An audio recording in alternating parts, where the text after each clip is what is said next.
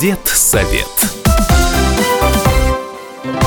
На радио «Комсомольская правда» Воронеж Анна Гребенкина и Максим Горохов. Сегодня будем говорить об отношениях бабушек, дедушек с внуками и их родителями. У нас сегодня в гостях семейный психолог Елена Пашкова. Давайте разберемся. Ну вот сейчас время такое летнее, родители на работе, а дети все больше времени проводят как раз с бабушками, дедушками. Кто-то едет в деревню, кто-то на дачу отправляется, кто-то просто дома целый день находится. Когда ребенок в этот период чаще общается с бабушкой и дедушкой, чем с мамой и папой, какие могут возникнуть воспитательные сложности? Давайте с этого начнем. Ну, я, наверное, немножко шире посмотреть на эту ситуацию, что происходит. Был один ритм, и он резко поменялся. Были требования, ну, определенный распорядок дня, и тут все достаточно резко изменилось. Учебная нагрузка э, та же самая. Да, тоже. Э, ребенок проводил много времени в школе, секциях, за уроками, а здесь освободилось колоссальное количество времени, и непонятно, кто будет вообще руководить этим временем, как он будет его проводить. Родители в своем ритме живут, бабушки, ну, вполне возможно, что они тоже были в своем, и теперь им нужно точно как-то договориться о том, кто за что будет отвечать. То есть это прежде всего нужно на уровне взрослых решить про нормы, правила. Например, сколько я могу смотреть телевизор, что я ем, что я не ем, могу ли я гулять э, на улице один или я буду это делать под присмотром бабушек, дедушек. То есть это какие-то такие общие вопросы, которые должны решаться взрослыми. И тогда здесь, смотрите, какая штука получается интересная. Я системный семейный психолог где семья рассматривается как система, где каждый влияет на каждого. Каждый обязательно своими поступками и действиями влияет на всю абсолютно систему. И пришел в голову афоризм, что в кипящем котле нет холодной воды. То есть, если что-то происходит, обязательно все участники вот этой системы включаются. Тогда мы должны понимать, что эта ситуация достаточно ну, такая стрессовая. Дали вам мальчика, вы за него отвечаете. Или девочку, которая, Или может быть, еще более сразу чем мальчик. Сразу всех, сразу, сразу да, всех, всех много. И вот эта вот взрослая подсистема должна между собой договориться. Кто за что отвечает, какие правила. Правила меняются. У бабушек, дедушек они были несколько иные требования, которые предъявляли детям. И тогда нужно опять садиться и договариваться. Если семья это умеет делать, у них есть такой опыт, когда мы совместными обсуждениями какое-то общее решение, но если семья не умела это делать, то, конечно, здесь много всяких подводных камней. И тогда могут возникать ссоры, конфликты, там альянсы, коалиции, много Коалиция много внука с дедом, которые на рыбалку хотят, а бабушка ага. не пускает их, например. Или наоборот. И здесь, кстати, ведь эти конфликты могут быть и коллизии не только между ребенком и взрослыми, будь то родители, либо будь бабушки и дедушки, ага. но и между родителями, бабушками и дедушками. Да, потому что кто определяет эти правила, ведь тоже еще зачастую вопрос. Ага. Кто? Потому да. что бабушка, дедушка, они уверены, что они лучше знают, как надо Конечно. воспитывать детей а родители угу. не всегда в этом согласны с ними. И как в этом случае проговорить, как вот это распределение осуществить? Про деда с рыбалкой это не про это самый легкий, это самый да. легкий вариант. Это альянс, это дружба, это все прекрасно. Коалиция – это когда мы дружим против кого-то. Например, бабушка, которая говорит, я тебе могу позволять смотреть телевизор я буду вообще по первому твоему требованию что-то выполнять. А мама этого не делает. Ну, вот как-то там мы начинаем авторитет мамин так периодически так пощипывать. И мама, конечно, когда узнает, она начинает страшно возмущаться, говорит, почему ты так себя ведешь? И тогда вот этот э, ребенок дружит с бабушкой, потому что она такая добрая, против мамы, которая вообще ограничивает. Либо вариант. мы можем допустить суровую бабушку или деда, который да. скажет, родители, что тебя распустили, распустили, я вижу за учебный год, давай-ка мы будем по 20 страниц читать каждый день, сейчас арифметику вспомним, да, например. в историю заглянем и физику заодно вперед да. начнем изучать э, на будущее. То есть это тоже возможно. Да, да сколько угодно. И здесь вот про то, что, что происходит, откуда эти конфликты, тут вообще все очень просто. Не ожидал это слово услышать. Э, Обычно да. говорят, очень сложно, нужно смотреть на то, на то, на это. Давайте это простой вот рецепт. Есть теория семейных систем. Это давно изучался феномен, что происходит в этой семье. Системы треугольников, кто с кем вообще в коалиции, кто включается в Это эти преследователь, процессы. жертва. А, Ну, не, не, там Нет, немножко другие. про другое. И здесь посмотрите, что у нас происходит. У наша такая действительность, вот эти советские семьи, когда было очень плохо с квартирами, не могли разъехаться на одной территории, многопоколенная семья. И когда еще иерархия сохранялась, то, в общем-то, правила были понятны. Стало все изменяться очень стремительно, и тогда вот эта иерархия рухнула. Кто главный, кто вообще за правила отвечает, кому кто подчиняется. Ну, правда, очень меняется все. Да? Бабушки уверены, что вы неправильно воспитываете. Да и, и родители часто видят еще несостоявшимися, да? очень часто помогают им материально, выплачивая ипотеку. Да? Вот. Не только Ну, ипотеку, ну, да, ну, что тоже подрывает их как-то возможности Ну, про э, суверенитета, так скажем. Да. Кошмар, они, наверное, так страдают от этого. Хотели бы отделиться, уже давно бы сказали, мама, папа, не суйте мне деньги. Ну, странно В том, вообще сейчас это ситу- в слышать. том и сложная ситуация. Ну да, тогда потому что не это можешь отделиться, не предъявляя ничего. Вот. Это, они как раз причина. То, что называют отсутствием сепарации, неотделенность. Эмоционально слиплись слиплись, соединились, и тогда очень много эмоций, очень много конфликтов. Степень напряжения напрямую зависит от вот этой вот эмоциональной привязанности непроработанности детских каких-то проблем. То есть что такое взрослый человек? Взрослый человек – это тот, который берет ответственность на себя, который может хорошо контролировать свои реакции, осознавать свои эмоции и управлять своим поведением. Очень часто, оказываясь в родительской семье, мы регрессируем. Где-то мы вполне взрослые, но оказавшись со своими мамой, папой, мы моментально превращаемся просто по щелчку вот в того самого ребенка, которого мама не так посмотрела, не тем голосом сказала, все, всплыло, вспыхнуло, и реакция пошла. И здесь уже вот эти вот люди, мама с папой, они не просто люди, они такие очень эмоционально насыщенные, напряженные объекты. И каждое слово каким-то подтекстом сопровождается. И на эту тему может быть очень много конфликтов. Ну, вы сказали, что очень просто здесь все рассмотреть, распределить и понять, как выйти из ситуации. Объясняется. Нет, Исходя из теории вот не, не, системы, исходить системы нет. Про, про то, что это имеет объяснение, но выходить очень непросто. А, причины имеют просто объяснение. Объясняется просто, а выходить из этого очень сложно. А еще бывает, что и сам ребенок э, берет на себя роль э, такого командира, да, и начинает помыкать как родителями, так и бабушками, Да. дедушками, потому что сама культура меняется. Мы сейчас говорим о семье, где разного возраста представлены люди, но это не та патриархальная семья, где Да. такая пирамидальная структура, да, а вполне себе сетевая, где одно звено малолетнее может э, помыкать запросто всеми остальными. Да. То есть здесь тоже нужно договориться тогда для начала об общих правилах обращения с этим общим ребенком, да, оставив где-то за скобках свои эти обиды. Либо сначала их разрешить, а потом уже из этого делать вывод о том, кто и как воздействует на будущее Мгм. поколение. Ну вот это, да, про патриархальную, про то, кто стоит во главе, а сейчас, там, к сожалению, это про сложность,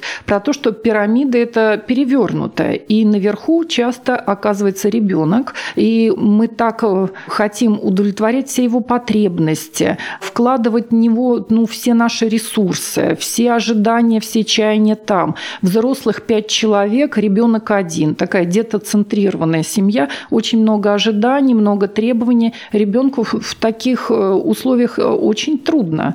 И он, с одной стороны, такой всемогущий, он может там управлять вот этими взрослыми, а с другой стороны, он просто задавлен вот этими всеми ожиданиями. Причем у каждого они разные. От этого, конечно, уровень тревоги его сильно повышается. И это может сказываться там либо на поведении, на здоровье. Ну, вот такие, возможно, последствия. Хорошо, а если все-таки семья не настолько ушедшая от патриархальных традиций, и все-таки там бабушка, дедушка имеют свой вес. Мгм. Вот как они должны себя правильно вести, чтобы не подорвать авторитет родителя? Вот это, конечно, самый благоприятный вариант, когда и бабушка, и дедушка имеют свой вес, и родители имеют вес, потому что, конечно, отвечают за воспитание и безопасность ребенка родители. Они ну, те самые архитекторы семьи. Это их зона ответственности.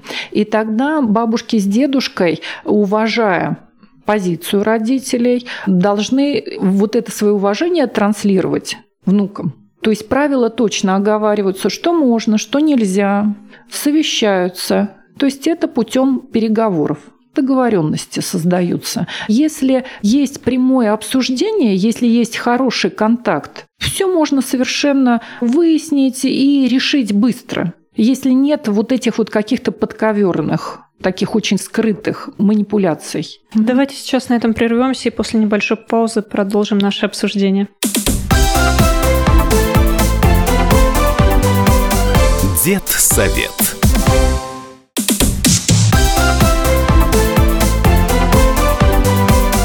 Дед совет. Анна Гребенкина, Максим Горохов в студии радио «Комсомольская правда». Сегодня у нас в гостях семейный психолог Елена Пашкова. Мы обсуждаем отношения дедушек, бабушек с внуками и их родителями. И особенно актуальна проблема в летний период, когда дети как раз оказываются почти что полностью на попечении более старшего поколения.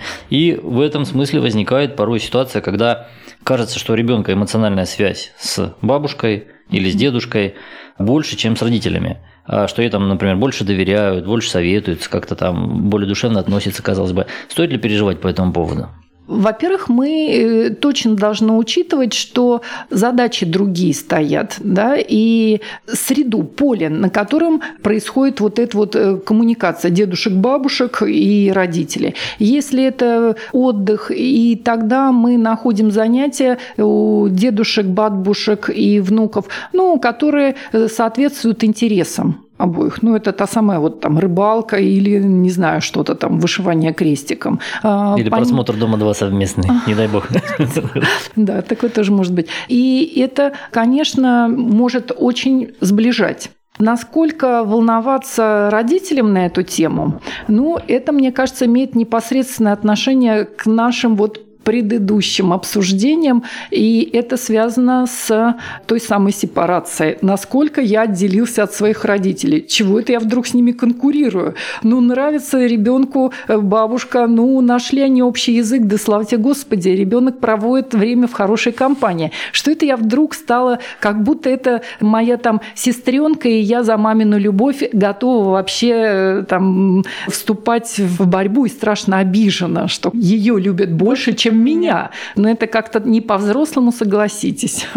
Вот, поэтому здесь, мне кажется, вступать со своим ребенком в конкурентную борьбу не по-взрослому, мягко говоря. Блин, мы еще немножечко раньше коснулись темы авторитетов, и угу. если ребенок все-таки уже нахватался от бабушки, что ой, родители твои ничего да. не знают, или что нужно слушать только вот бабушку с дедушкой, то как родителям выйти из этого положения?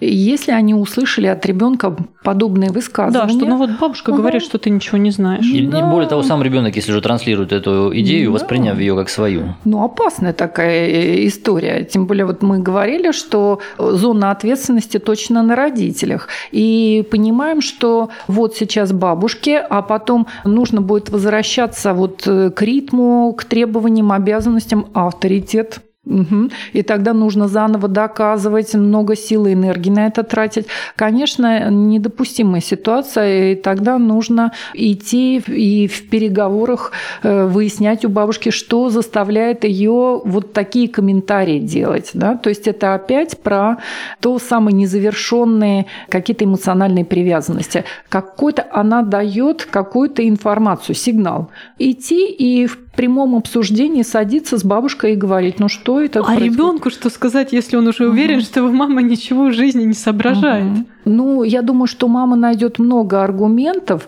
для того, чтобы доказать ребенку, что она взрослая и, правда, в каких-то ситуациях очень даже хорошо соображает. Важно, чтобы это не подпитывалось в дальнейшем, да? То есть это почву надо То есть э, устранить. мама, я думаю, ребенку много чего-то. У них был совместный э, вот такой большой прожитый период. Наверняка там было много ситуаций, где мама доказывала, что она компетентная, и она может решать многие вопросы. Решать решать задачки, да, там договариваться с учителем, я не знаю, там э, чинить велосипед, может быть. Вот. И тогда как-то вспомнить что-то очень конкретное, а с бабушкой идти разговаривать, и это должно быть опять как они смогут, да, или в ультимативном, или, может быть, бабушка не догадывается, что она делает, хотя сомневаюсь в этом. А можно ли разрешать дедушкам и бабушкам э, позволять детям больше, чем родители? Ну, баловать их сильнее. А что такое, Максим, позволять больше? Ну, Например... Ну, зачастую бабушки, дедушки, э, есть такое мнение, любят внуков даже больше, чем детей, в том смысле, что они больше им разрешают, больше им хотят как-то, ну, действительно, побаловать их чем-то, там, как-то их развеселить, там, позволить им бездельничать, балдеть и так далее. Да, поиграйте там в карты, возможно, там книжку почитать, там, не Ри- Ритм где-то послабить, там, ну, не хочешь ага, спать рано, ну, не спи, там, ну, не прочитал там эти свои страницы летнего списка, ну, и бог с ним, там, и так далее. Угу. Зато они гуляют много. Да, да, да. Свежим вот. воздухом дышат. Да. Если э, родители взяли такую более строгую линию, а бабушка с дедушкой, наоборот, такого доброго товарища играют, это нормально? Или, или не надо позволять им слишком уж в доброту уходить, чтобы ребенок не вырвался из каких-то рамок? Здесь опять, мне кажется, каждая семья решает, насколько это допустимо какой максимальный э, срок. Да, он сейчас будет в 12 вставать, а я потом там через два месяца его не подниму в 7. Ну, это, наверное, не совсем правильно. Ну, как-то мы все таки так реалистичны. Ну, спит он, но это устраивает и его, и бабушку. Ну, почему бы нет? Тут вот какой для меня вот такой алгоритм. Как можно меньше эмоций, больше рационального. То есть мы для себя пытаемся вот эту вот задачу решить. Ребенку некуда деться сейчас, нужен ему контроль. Тогда что я буду контролировать? Какие я моменты буду контролировать, а какие можно отпустить? Елена, а если дедушка и бабушка, наоборот, такие прям очень строгие. И, в принципе, родители детей могут договориться со своими, но все равно вот эта строгость ее никуда не денешь, если они так в планшет не играй, телевизор долго не смотри.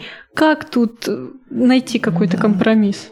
Угу. Чтобы Дети и ребенок и жалуются, не поеду я к дедушке, да. бабушке, они вообще меня замучили, ничего не разрешают. Все опять про одно и то же. Разговаривать и обсуждать вот эти правила. И говорить, ну, э, слушай, ты, конечно, я понимаю, что в планшете не очень правильно, но вот если ему совсем уж прям вот, ну, он пришел и на улицу уже погулял, и книжку уже почитал, и пообедал, и тебе даже там посуду помыл, и ведро отнес. Ну, дай ему возможность посидеть полчаса, засекая время. Но если ребенок не хочет ведро выносить, гулять и так далее, если он а хочет. мы говорим про строгую бабушку, я думаю, она уж точно нашла возможность заставить его, да, ефрейтор бедный, такой. Бедный ребенок. Похороните меня за плинтусом вспоминается, да, книжка такая, фильм. Ну, там про другую бабушку.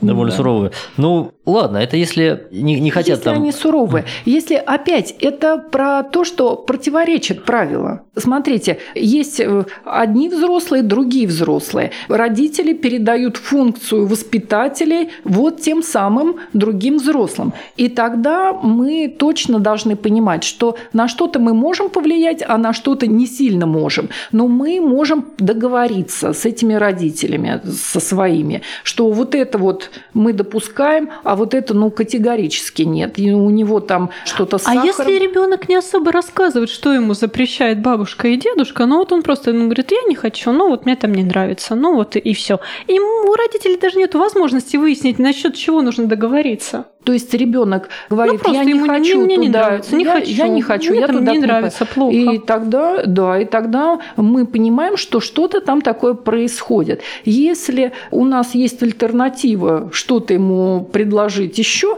ну, мы можем использовать. Если нет, мы опять идем разговаривать. Опять идем разговаривать. Ну, ищем другую команду, компанию. Ну, например, у меня был такой опыт, что бабушек нет, а есть одноклассник, у которого его бабушка и мы мальчиков отправили к чужой бабушке, не очень-то вообще понимая, э, что там происходит, что они едят и сколько времени в компьютер, но мы опять баланс такой, да, про то, что не один дома, а с другом, э, есть опыт э, новый и, возможно, такой интересный, побыть в гостях у бабушки в чужом доме с другими правилами, порядками. То есть я думаю, это тоже про такой социальный опыт, который приобретает ребенок. А если с другой стороны ситуация угу. выглядит так, что бабушки и дедушки сами не хотят заниматься ребенком, они еще сами чувствуют себя вполне себе активными, Молодые. у них планы на то же лето, и угу. они не хотят замыкаться там в каком-то одном пространстве угу. с ребенком, пусть даже это их родной внук или внучка. Как повлиять на них в таком случае родителям? И надо ли вообще? Это с просьбой обращаться и сказать, ну, наш ребенок вообще, ну, это ваше тоже.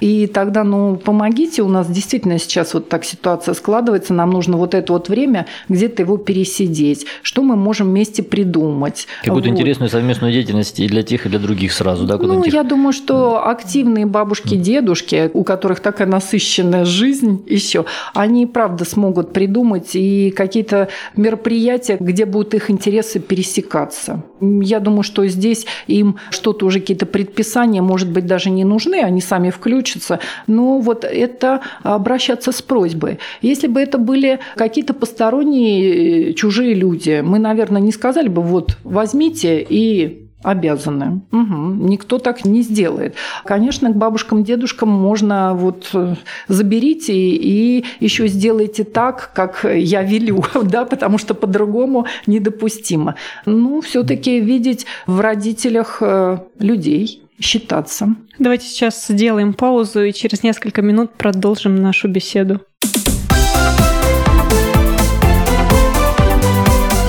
Дед совет.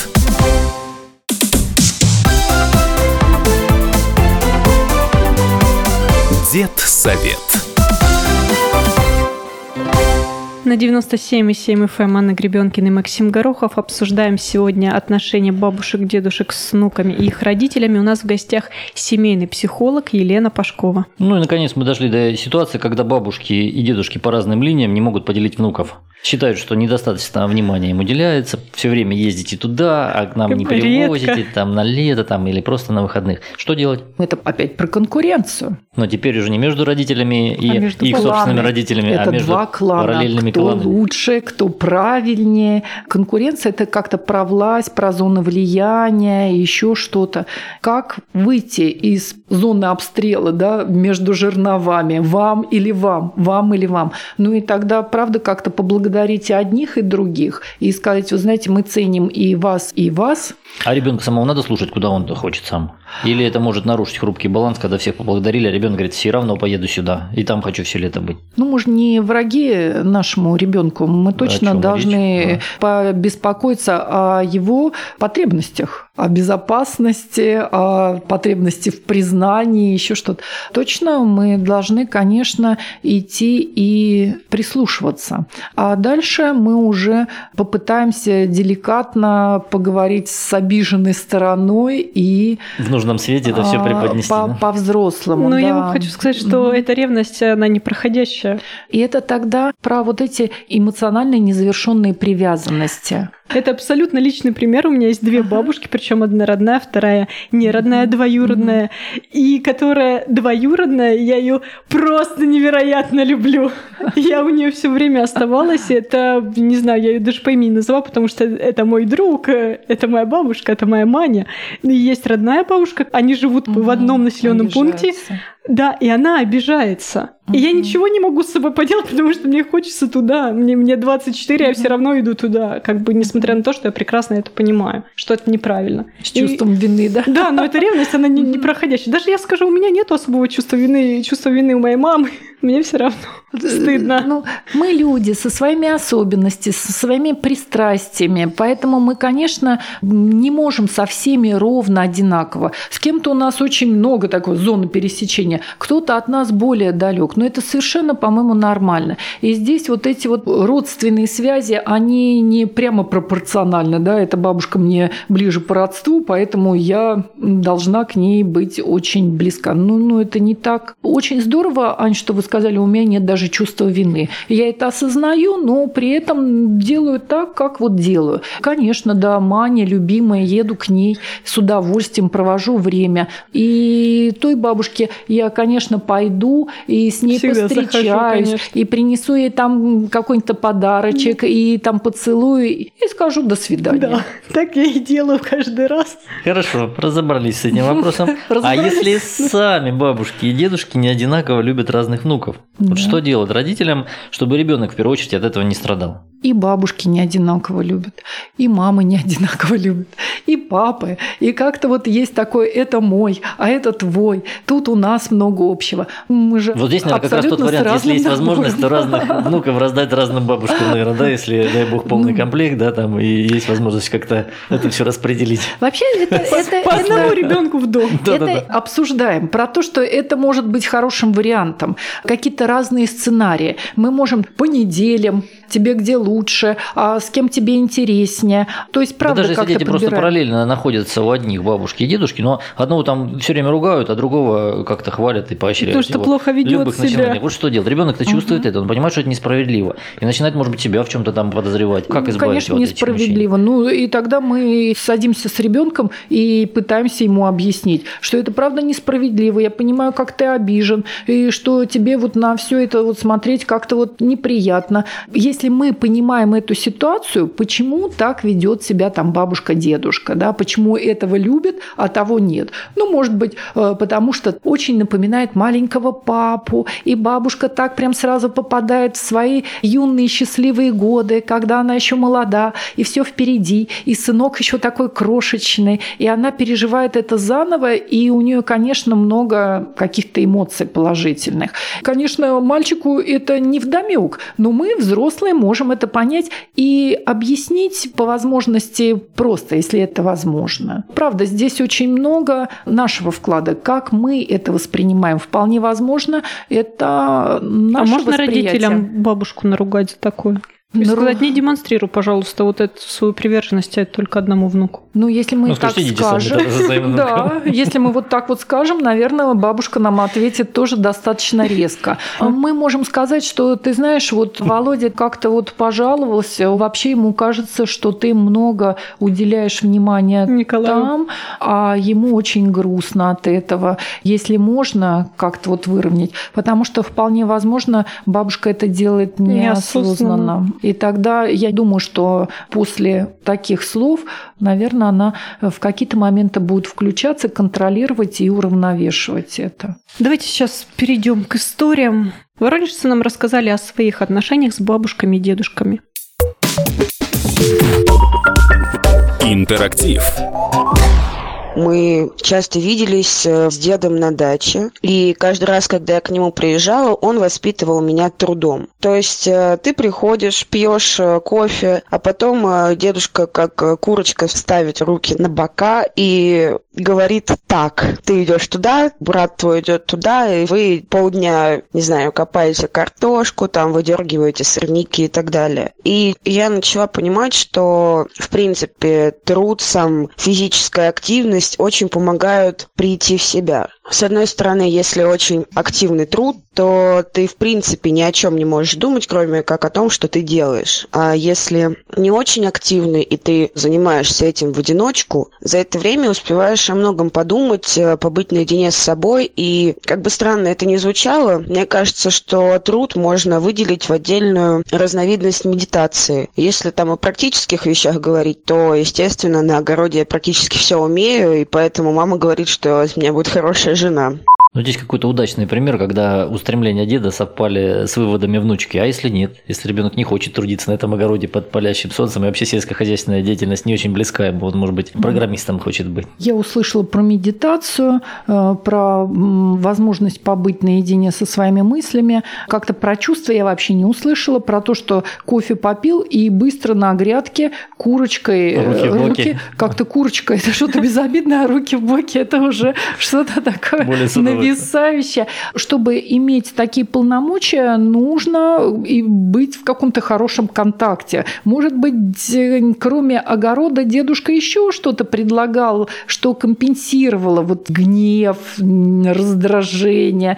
Потом задним числом, как это полезно, вот эти вот волевые усилия формировать себе и навыки. Это здорово, конечно, но что еще дедушка делал, кроме кофе? Что было после этого огорода? Может быть, дедушка молодильных яблок приносил красных или куда-то говорил там, ребята, а теперь там насиновал. Мы про это не очень услышали. Но, видимо, он что-то правильно все-таки делал, потому что, что по совокупности результат был да, положительный. потому что мы как-то не услышали, что это было ужасно и тягостно. Мы услышали много положительного, значит, наверное, вообще эта деятельность была как-то положительно окрашена, не было такого протестного Если мы поведения. хотим трудом воспитывать, то мы должны тогда какой-то баланс выстраивать по интересам, чтобы не только это была такая рабовладельческая система, а да. а какой-то больше широкий мир открывался. Давайте послушаем следующую историю.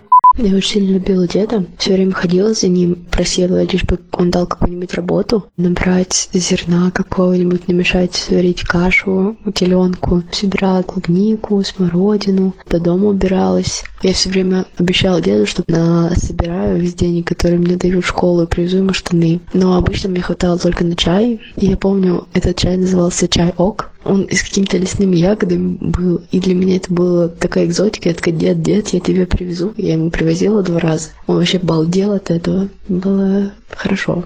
Ну, тут очень много тепла и чего-то взрослого, о тебе позаботиться, накопить денег и привезти. И дед балдел. Слушайте, это вообще Если такая не история чай, да, чудесная, да? И ходила следом, и готова все, что угодно было с тобой делать, потому что, правда, вот, ну, как это личность такая, да, как это теплая, большая, которая хочется быть рядом. Здорово. Следующую историю давайте послушаем.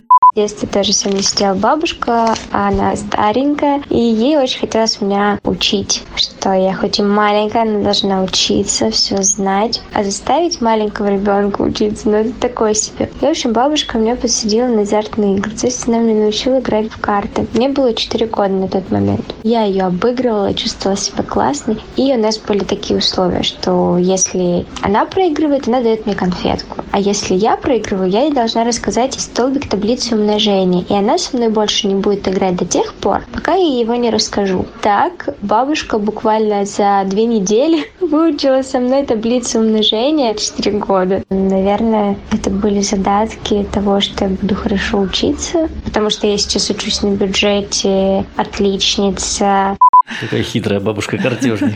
Четыре года таблицу умножения, может быть, переусердствовала бабушка. Подкидного дорога даже рановато. Да, да. Хотя Но уже... это вот про силу положительной мотивации. Нашла бабушка интерес и хоть чему научи. Хоть таблица Менделеева в четыре года. Безграничные возможности и Но про у нас любовь. Во второй части получились как раз положительные примеры, которые уравновесили те ситуации, Мгм. которые мы описали в начале. Поэтому, наверное, пусть они станут примером для тех, кто нас сейчас слышит, потому что лето еще длинное, и не только лето, а и остальная жизнь, которая предполагает плотное общение не только родителей с детьми, но и бабушек, дедушек с внуками, внучками и их родителями. На этом наш эфир подошел к концу. Напомню, сегодня у нас в гостях была семейный психолог Елена Пашкова. Мы говорили об отношениях бабушек, дедушек с внуками и их родителями. Программу для вас вели Анна Гребенкина и Максим Горохов. До свидания. До новых встреч!